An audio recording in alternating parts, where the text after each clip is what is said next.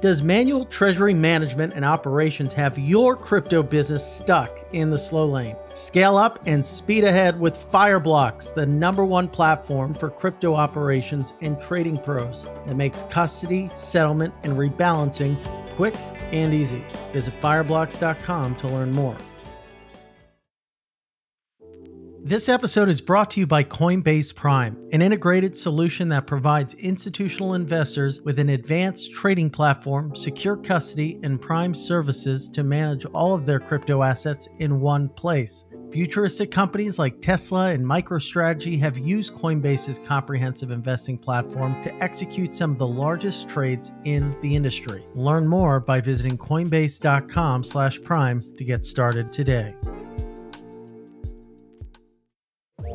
I'd also like to give a shout out to Cross River. Whether you're a crypto exchange, NFT marketplace, or wallet, Cross River's integrated API based platform provides the payment solutions you need to grow. A CryptoFin Industry Award winner and an early partner for companies like Coinbase, Cross River's tech stack supports crypto partners and enables real time money movement for consumers. Welcome to a new world of crypto friendly banking at crossriver.com/crypto.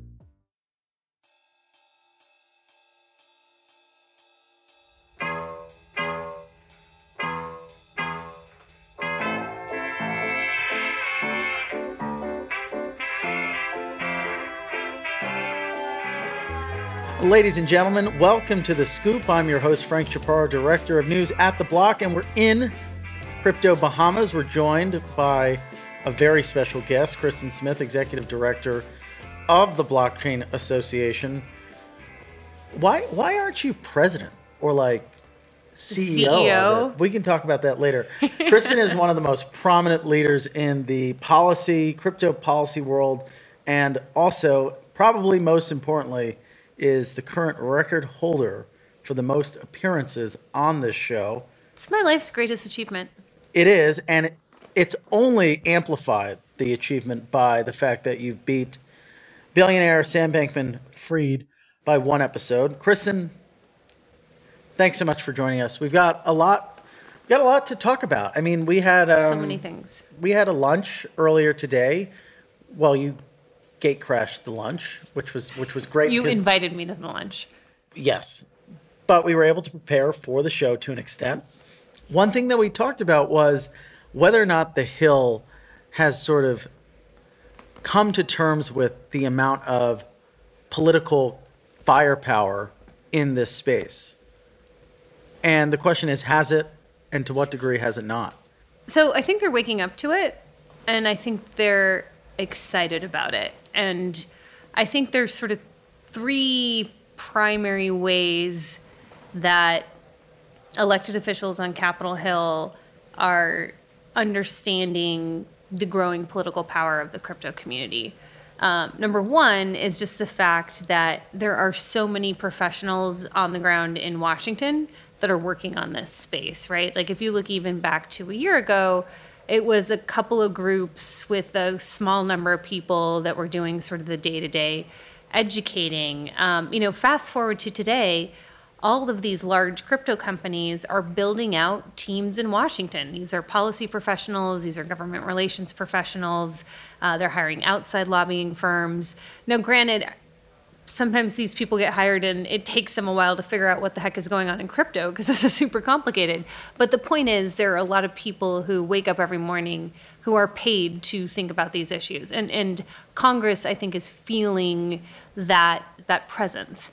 There's a couple other ways that it's happening. Um, one, or I guess the second way would be uh, political contributions. Then we can go into much more in, in depth on this, but whether it be on the super PAC side or sort of the hard dollar PAC side, these are sort of direct contributions to campaigns that, that are capped at certain limits. You know, there's a lot of activity going on in the political giving space, and I think this has been really positive for the crypto industry. And if you're a member of Congress who is, you know, has no choice but to raise a bunch of money to run for reelection, you're trying to figure out where is the money coming from, and, and crypto is a place where money is coming from. The third, which I think is really the most important thing, is that there are individuals in every single district or state um, around the country that are you know working in building on participating in the crypto ecosystem and that is a very vocal community that is willing to pick up the phone and call their member of congress in a time of crisis um, or to, to be there to help educate. So, you know, between the professionals on the ground, the political giving, and just the people back at home that care about this space, the crypto industry is in a much, much better position than we, we've ever been to date. And I think that as more and more sort of use cases come online and the, as the industry grows and the ecosystem grows, you know, we're going to be in a place where we'll have this golden moment as an industry where we're going to be able to get good policy enacted into law because the political climate is going to be such that we'll be able to get that done. You really laid a great foundation of what the landscape looks like. I want to zero in on the second aspect of what you talked about, which is the amount of money that's going in from, you know, whether it's PACs or super PACs, how much has it increased like year over year? And what portion of the pie, if you were to guesstimate, is it of the total amount of money? Which is obviously you know that's interesting. I, I actually don't have great numbers on that. Other than a year ago, it was close to zero. Got it. And today, it's you know tens of millions of dollars, right? And where does that move the needle? Yes, it does move the needle. Um, it's it's funny. It's it's um, you know if, if, you look in maybe sort of like the venture world or um, you know sort of anything in the business world, the amount of money it takes to influence Washington is laughably small. That's such it, it's such it's such a funny point because I, I won't name the CEO, but I, w- I met with a very prominent executive, and he said to me, basically exactly what you said. He had a staffer come up to him of a of a congressperson to talk about a, a contribution, and he described the staffer as like insanely nervous to ask for an amount of money, which would just be nothing to him, and it sort of painted a picture of exactly what you're talking about, which is there's a disconnect between maybe how much money there is in crypto and maybe how much money people on the Hill think is in crypto? Yeah. Yeah. So if you think about it this way, so th- there's really two types of political giving, which then are sort of categorized into subtypes, right? But th- there's really sort of two types. It's there's super PACs. This is where you can have individuals, corporations giving unlimited amounts of money into a vehicle that then can go and do independent expenditures in various campaigns around the country. And the independence is sort of a key distinction from the other type of political political giving, which are hard dollars that are given directly to campaigns, but are typically the source of those are only individuals, um, or they're individuals giving to PACs that then give to campaigns, these political action committees uh, but there's limits to how much money you can give there. So on the super PAC side, um, I think the most prominent one out there is GMI PAC. I think mm-hmm. they've done a phenomenal job working with both House races, Senate races, Republicans, Democrats. And if you're at a company and you like what they're doing, you can give corporate dollars, or if you're a wealthy individual, you can give money to that. And what they'll do is they'll decide, hey, we think there's a certain set of messaging that might work for a certain congressman or senator. We're going to go and do an ad buy and buy up TV time or do a mailer and, and send that. Now, the restrictions are they cannot coordinate directly with the campaign. Um, that that's sort of one type of political giving, and I think the crypto industry is is starting to engage on that level in, in a pretty sophisticated way and have really good professionals behind it.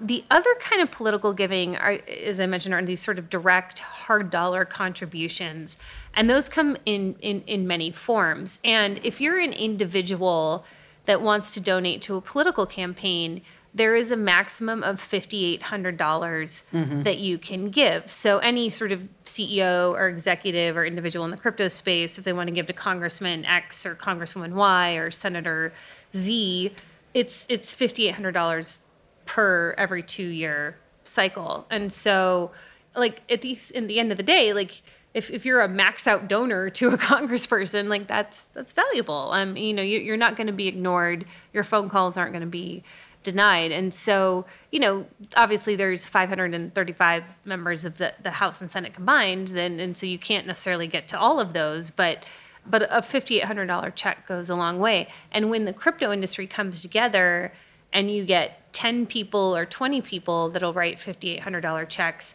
all of a sudden you're doing a hundred thousand, maybe close to two hundred thousand dollar fundraiser for a member of Congress, and that's money that they get to decide how to use, as opposed to a super PAC where the super PAC independently is deciding how to use it. Like that's that's actually like incredibly powerful. Um, I do think there's some other really great sort of hard dollar political giving efforts. I mean, I can say at the Blockchain Association, we're in the process of forming our own political action committee where individuals who work for member companies of the trade association can donate to the PAC and then we will you know help decide how to use those dollars and and you know that that's a common tool that many companies and trade associations use in Washington. And then I'm also involved, as you well know, with with HODL PAC, which mm-hmm. um, is is designed to give you know sort of individuals around the com- country who might want to do smaller dollar donations an opportunity to evaluate candidates choose who they can donate to and do it in a way where there's matching funds available. And you know that's a really great option as well. So so we're starting to see the infrastructure being put in place. I wouldn't say it's a fully mature political operation but it's certainly uh, reaching maturity very quickly. And i think it's one of the reasons why we're seeing more success. Because at the end of the day, it's, you know, we need to get people elected to Congress that are excited and passionate about this space. And, you know, supporting candidates who support this space is one way to do that. Um, for those who are already in Congress, it's just a really great way to build relationships. And at the end of the day, that that's a really big piece of piece of influence. And and so you know you want to make sure you you know the folks that you're you're going to ask favors of and, and political giving is a great way to do that so where does the blockchain association find itself in this new fast changing environment is i imagine the the, the main function has changed from four years ago yeah well so you know at the end of the day we're a, a public policy developing and advocacy organization. And we have uh, now 91 member companies that contribute via dues to the association. And our primary functions are working with our members to figure out what the policy positions on any given issues might be, whether it be securities laws or tax policy or stablecoin or illicit finance or climate. You know, there's all these issues out there that we need to have informed opinions on and and develop solutions to right and and that's a work in progress like we don't have the hey here's the 200 page legislation we'd like to see introduced like that is a work in progress it takes a long time to coalesce the industry around a single uniform position and that that's a work in progress so we're continuing to do that work but unlike three and a half years ago when we launched when it was just hey we care about securities laws issues those issues have multiplied yeah. So what are the what are the issues today? Yeah, well, so listen, securities laws issues are still a big issue, right? And figuring out when tokens are security or not are important. One of the reasons it's important is because securities markets are regulated, whereas commodity spot, markets are unregulated. And I think if we actually find a good way to have a fed, federal regulator for commodity spot markets, that will actually be less of an issue um, than it is today. But that, that continues to be ongoing. There's a tremendous amount of interest between both the Treasury Department and members of Congress in finding out a way to regulate dollar backed stablecoins and having some parameters around disclosures around the reserves, um, redemption policies, things like that. There's a lot of great proposals from Senator Pat Toomey, from Josh Gottheimer from New Jersey, other members of Congress that are thinking about this space. You know, illicit finance policy is actually, I think, in a pretty good spot. Um, the Department of Treasury and the Financial Crimes Enforcement Network were some of the earliest regulators mm. to opine on this issue back in like 2013, 2014. And so that policy is actually in a pretty good spot. I think that may change as as DeFi gains momentum. But but right now it's it's really just doing a lot of education around that space. And then our, our biggest battle right now is is oddly. Uh, maybe not oddly, um, at the New York State level, where they're trying to do a, a, a moratorium on Bitcoin mining. So, but all of this is to say, we have we have a great policy team led by uh, Jake Chervinsky that mm-hmm. works on these issues. We also have a government relations team that goes and does the day to day educating, lobbying, engaging with with policymakers on these issues. We have a communications team that helps with the messaging and, and getting you know the right information out there about these issues. And then, you know, we do things for our members that are a member services team. Mm-hmm. But as this relates to political giving, going back to your original question, you know, we as an association, we don't participate in the super PAC side, right? Like those are individuals in the industry that are working on that. We're certainly happy to see them there and we're we're standing on the sidelines cheering them along, but that's that's not our our core function as a trade association. You know, I in my personal capacity write a lot of checks to people. So, hey, if I can do it, then other people who've made a lot more money than I can can probably do it. Um, you know, and, it's just like one ETH or um, two ETH. Just just know? some ETH. Not that bad. Yeah, just some ETH. But no, I'm I'm you know happy to do that because I think it's really important that that we do that as an ecosystem, and and I want to you know you know, if I'm asking people to donate, it's because I'm also donating So if I myself. gave a congressman 56, I think was the 5,800, they will really they'll talk to me. It's is it that easy? I mean, you could they'll talk to you for less than that, but yeah. Um, really interesting. Um, but yeah, it's a it's a. Uh, mean, it's a it's it's a lot, right? Like if you're running for election, you need to raise millions of dollars, and you have to do it in fifty eight hundred dollar increments or yeah, less. So you right? Yeah. So anytime you can bite off that big chunk, but no, but but going back to the association, our our most our role is going to be when we get our political action committee launched you know that's going to be a pot of money that we use to you know develop relationships that are important for the association. So a lot of the activity today is not is happening outside of the formal realm of the blockchain association but it's happening you know through these other organizations that are popping up. And you know because i am super passionate about this space and I'm, I'm super convinced that engaging on a political level is, is key to our success that that I you know try to stay informed on all of those efforts and and direct those in the ecosystem that are interested in this space to to the ones that I think are, are worthy of investing in and and participating in and donating to. Having trouble keeping pace with the crypto boom? When your business is scaling up and your portfolio is growing, you don't want to waste precious time on manual treasury management or settling and rebalancing. Fireblocks can handle that for you with smart, scalable solutions for your crypto business, along with industry leading security and expertise. They'll take care of the back end so you can focus on the big picture. Visit fireblocks.com to learn more.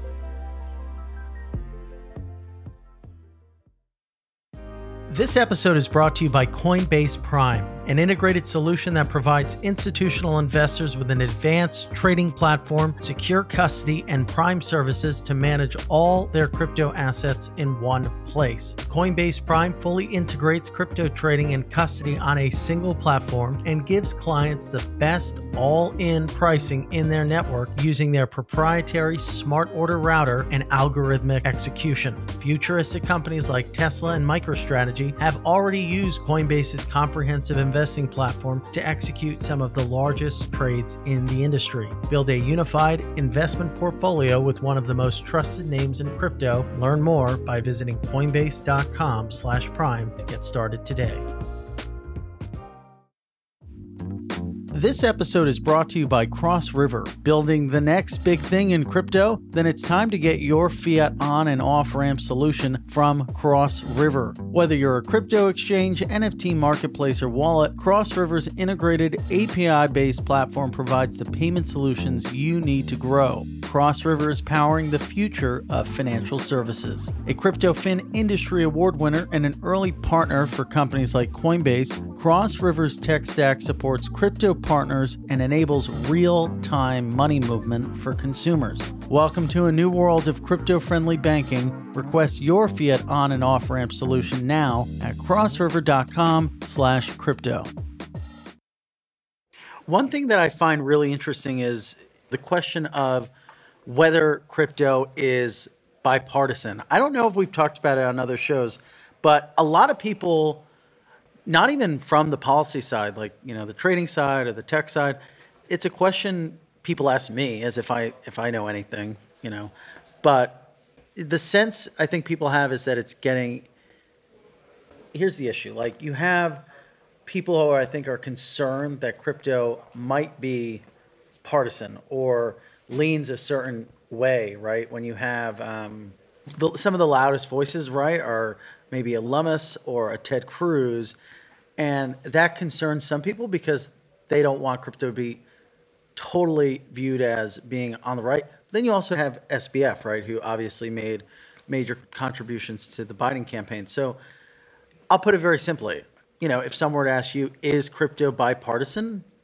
What would you say? Yes. Yeah. Yeah. No, I think, you know, I think if you look back through sort of the history of policymaker involvement in crypto, you know, you have kind of a mixed history. A, a, a lot of the early champions were folks, Republicans specifically in the House, that were interested in this. And I think a lot of that is due to sort of the libertarian, you know, foundation uh, and connection to, to Bitcoin.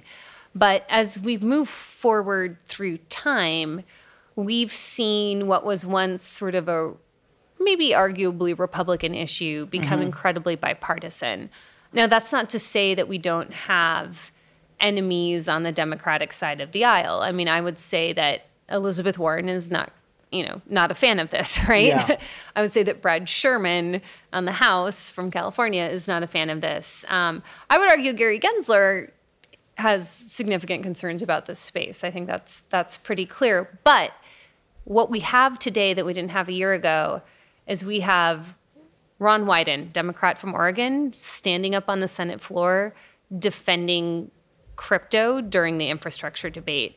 We have Kirsten Gillibrand, senator from New York, you know, standing up with Cynthia Lummis, who otherwise is kind of considered to be, you know, fairly fairly conservative, saying, "I want to work with my friend Cynthia to figure out a way to do this." We've got Joe Biden, the de facto head of the Democratic Party, putting out an executive order saying, hey, it's important for the US to be the leader in digital asset innovation, and we want to find a way to have responsible innovation. Like, that's a completely awesome and amazing position and way better by the way than when Trump tweeted that he like thought Bitcoin was a scam, right? Yeah. So so that's progress. We've got the Treasury Secretary Janet Yellen giving a whole speech that was basically saying like we've got to we've got to figure this out, but we don't want to, you know, we want to make sure innovation. I still feel important. like she's kind of in the, you know, blockchain, not crypto camp. I think a cynic might ask you, okay, that's, you know, all, all good, but to an extent, and maybe I'm wrong, the most vocal critics are all Democratic. There's not really a vocal critic that's a Republican.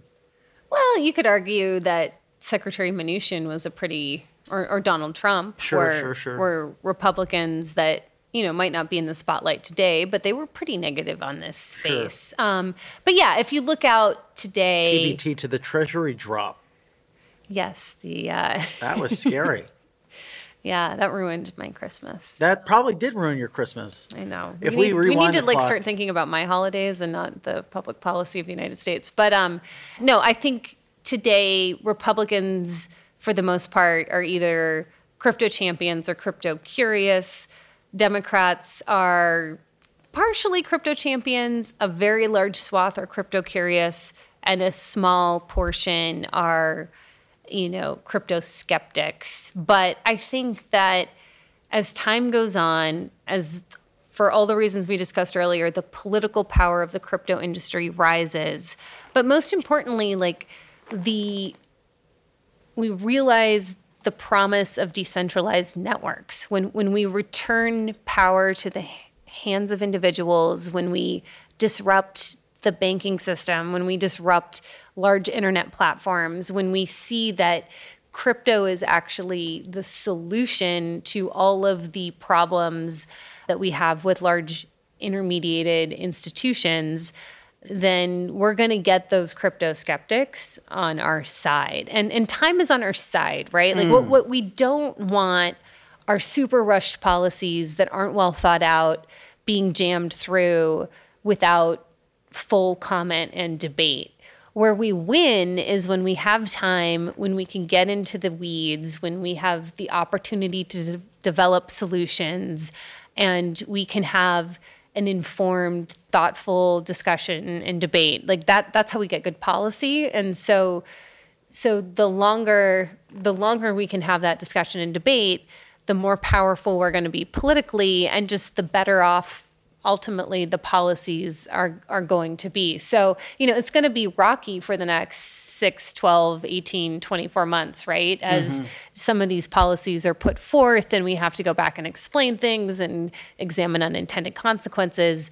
But, you know, looking a couple years out, like I think I think we're going to strike a really good balance here in the US because people are invested in this, they like it, they're participating in it and they want it and and you know, policymakers aren't going to ignore that. They they won't be able to ignore that. Do you focus at all on like local state policy or or not so much? Yeah, so we um we traditionally had not. We've been very focused on federal because we felt like there were a lot of issues there and in, as you and I have discussed, we were heavily under resourced for a long time. Yeah. I would start I would argue still under resourced, but way better resourced than we used to be. Um, you you used to complain all the time. Well, it's like it's like everyone's like, why can't you do this? Because there's no money. like there's no money. You got to hire people to do these things. I need money. Um, yeah. Anyway, I've I've since convinced people to give me money, so that was good. But uh, well, something specific, like I'm thinking of the New York State. Yes. Like recently to ban mining. Yes. So mining. about two months ago, we hired a great guy named John Olson, who is on the ground in Albany, formerly worked for the Internet Association uh, we brought him on board um, specifically to help us with New York. So this is the first time where we've had a dedicated uh, sort of state effort, and you know the reasons are, are severalfold. Most most sort of acutely uh, is this. Uh, legislation that's working its way through the New York legislature that would put a two year moratorium on uh, sort of new Bitcoin mining in the state. And if you think about it, you know, there's a lot of mining operations that would not be affected. Some that are would be affected because they don't have their permits renewed. But the bigger problem is it sends a really, really bad signal to anyone who's thinking about maybe putting investment in New York if the state legislature is, you know, preventing you from doing Bitcoin mining, which by the way is largely done by like hydropower and is is like creating a lot of jobs in communities that are very eager to have well-paid high high tech jobs, right? So yeah. Um, so so the, it, it's it's stupid, and it also will just like pop up across the border or in Texas or someplace else. So overall, it doesn't actually like change anything. It just takes the jobs out of New York.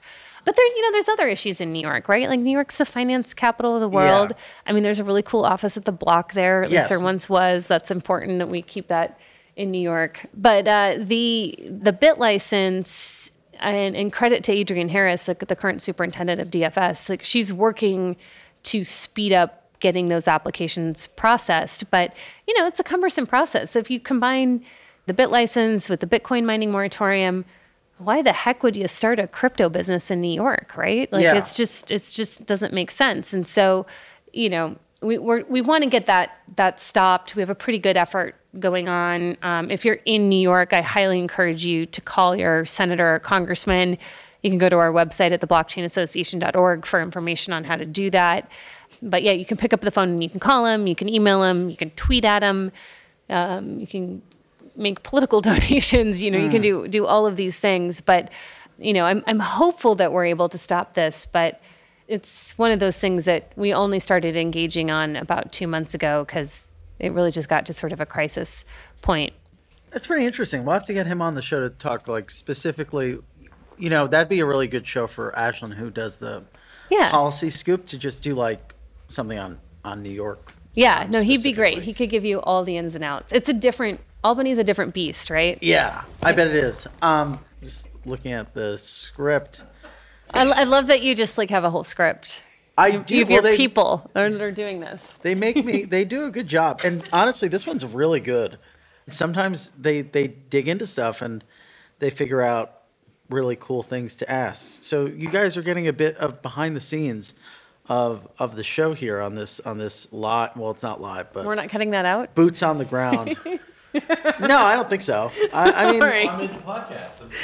Yeah, you're, uh, well, he hopes he may. Yeah, we definitely got to keep Jeff Jeff in.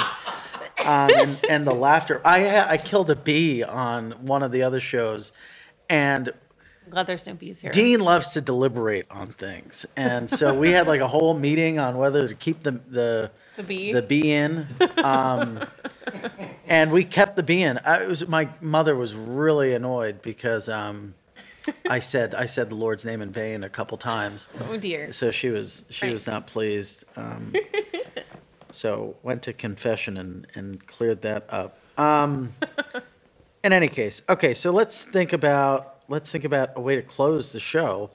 Um, honestly, that was a that could be a good close, but.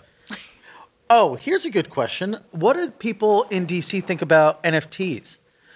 Oh my god, they love them. Yeah, because it's like a new. It's kind of NFTs and DAOs are kind of a new way to almost like do what a, a pact is to an extent. You're Yeah, building no- a community and getting money. yeah, yeah. Well, it's interesting. So I think if you talk to people in the crypto world, they're like, "Hmm, is this like sort of NFT thing a bubble, or what are the other uses of NFTs?" Or you know, they'll, they'll tend to be a little bit more maybe critical or, or maybe maybe just analytical of, of what's going on in the space.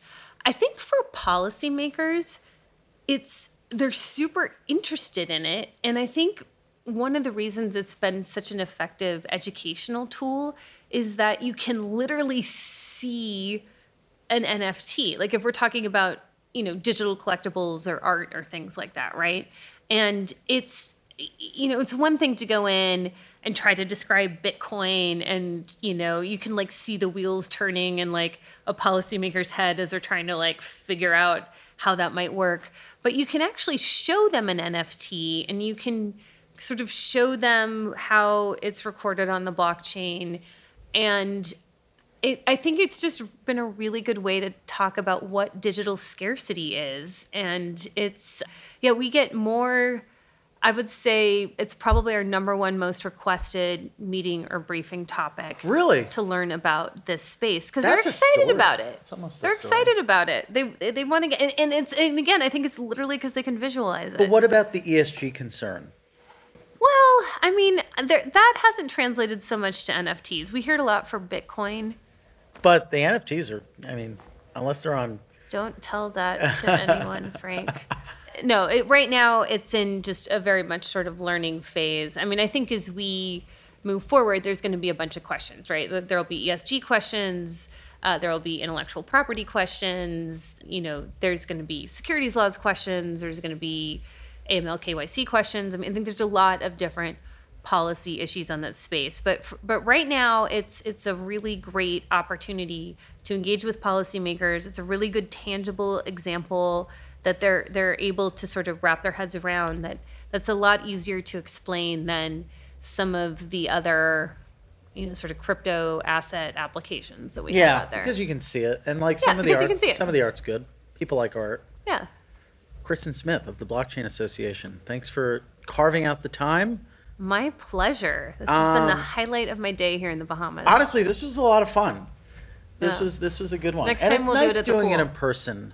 It is fun. We'll be back, and I'm you know. I know gonna- we, we originally did this like in your office in in uh, well, you, by NYU. You were at like That little loft space you, you were back had. when we had the we were Oh, in the we WeWork. Yeah, yeah. I came like down in the financial district. Really early. That was like we didn't even have Yeah, I remember Graham on my team was like, "You got to talk to these guys. They're doing this thing called like the block. You got to go talk to them." And I'm like, "Huh? And I like found my way there. And yeah, I forgot about that. That was that was, and that was the first time we had ever ever school. spoke to each other. So you must have been, yeah, that must have been like the fifth. That must have been episode. 2019 or something. yeah, yeah. Yeah, no, you were brand new. Uh, where can listeners learn more about what you're doing? Uh, definitely, please check out our website, theblockchainassociation.org, or you can follow us on Twitter at blockchainassn. Uh, you can follow me at kmsmithdc, or really, if you want to know what's going on, please follow Jake Chervinsky Yeah. at J C H E R V I N S K Y. Uh, he is uh, always has amazing analysis and wisdom of what's going on in this space. Yeah. and um, He's got such I've, a I've followed him before you follow me. Yeah, I mean, he's got a really big following. Yeah. Um, well, thank you. All right. Thanks, All right. Frank. The Scoop will be back for you again with another great guest. Have an awesome day, everyone.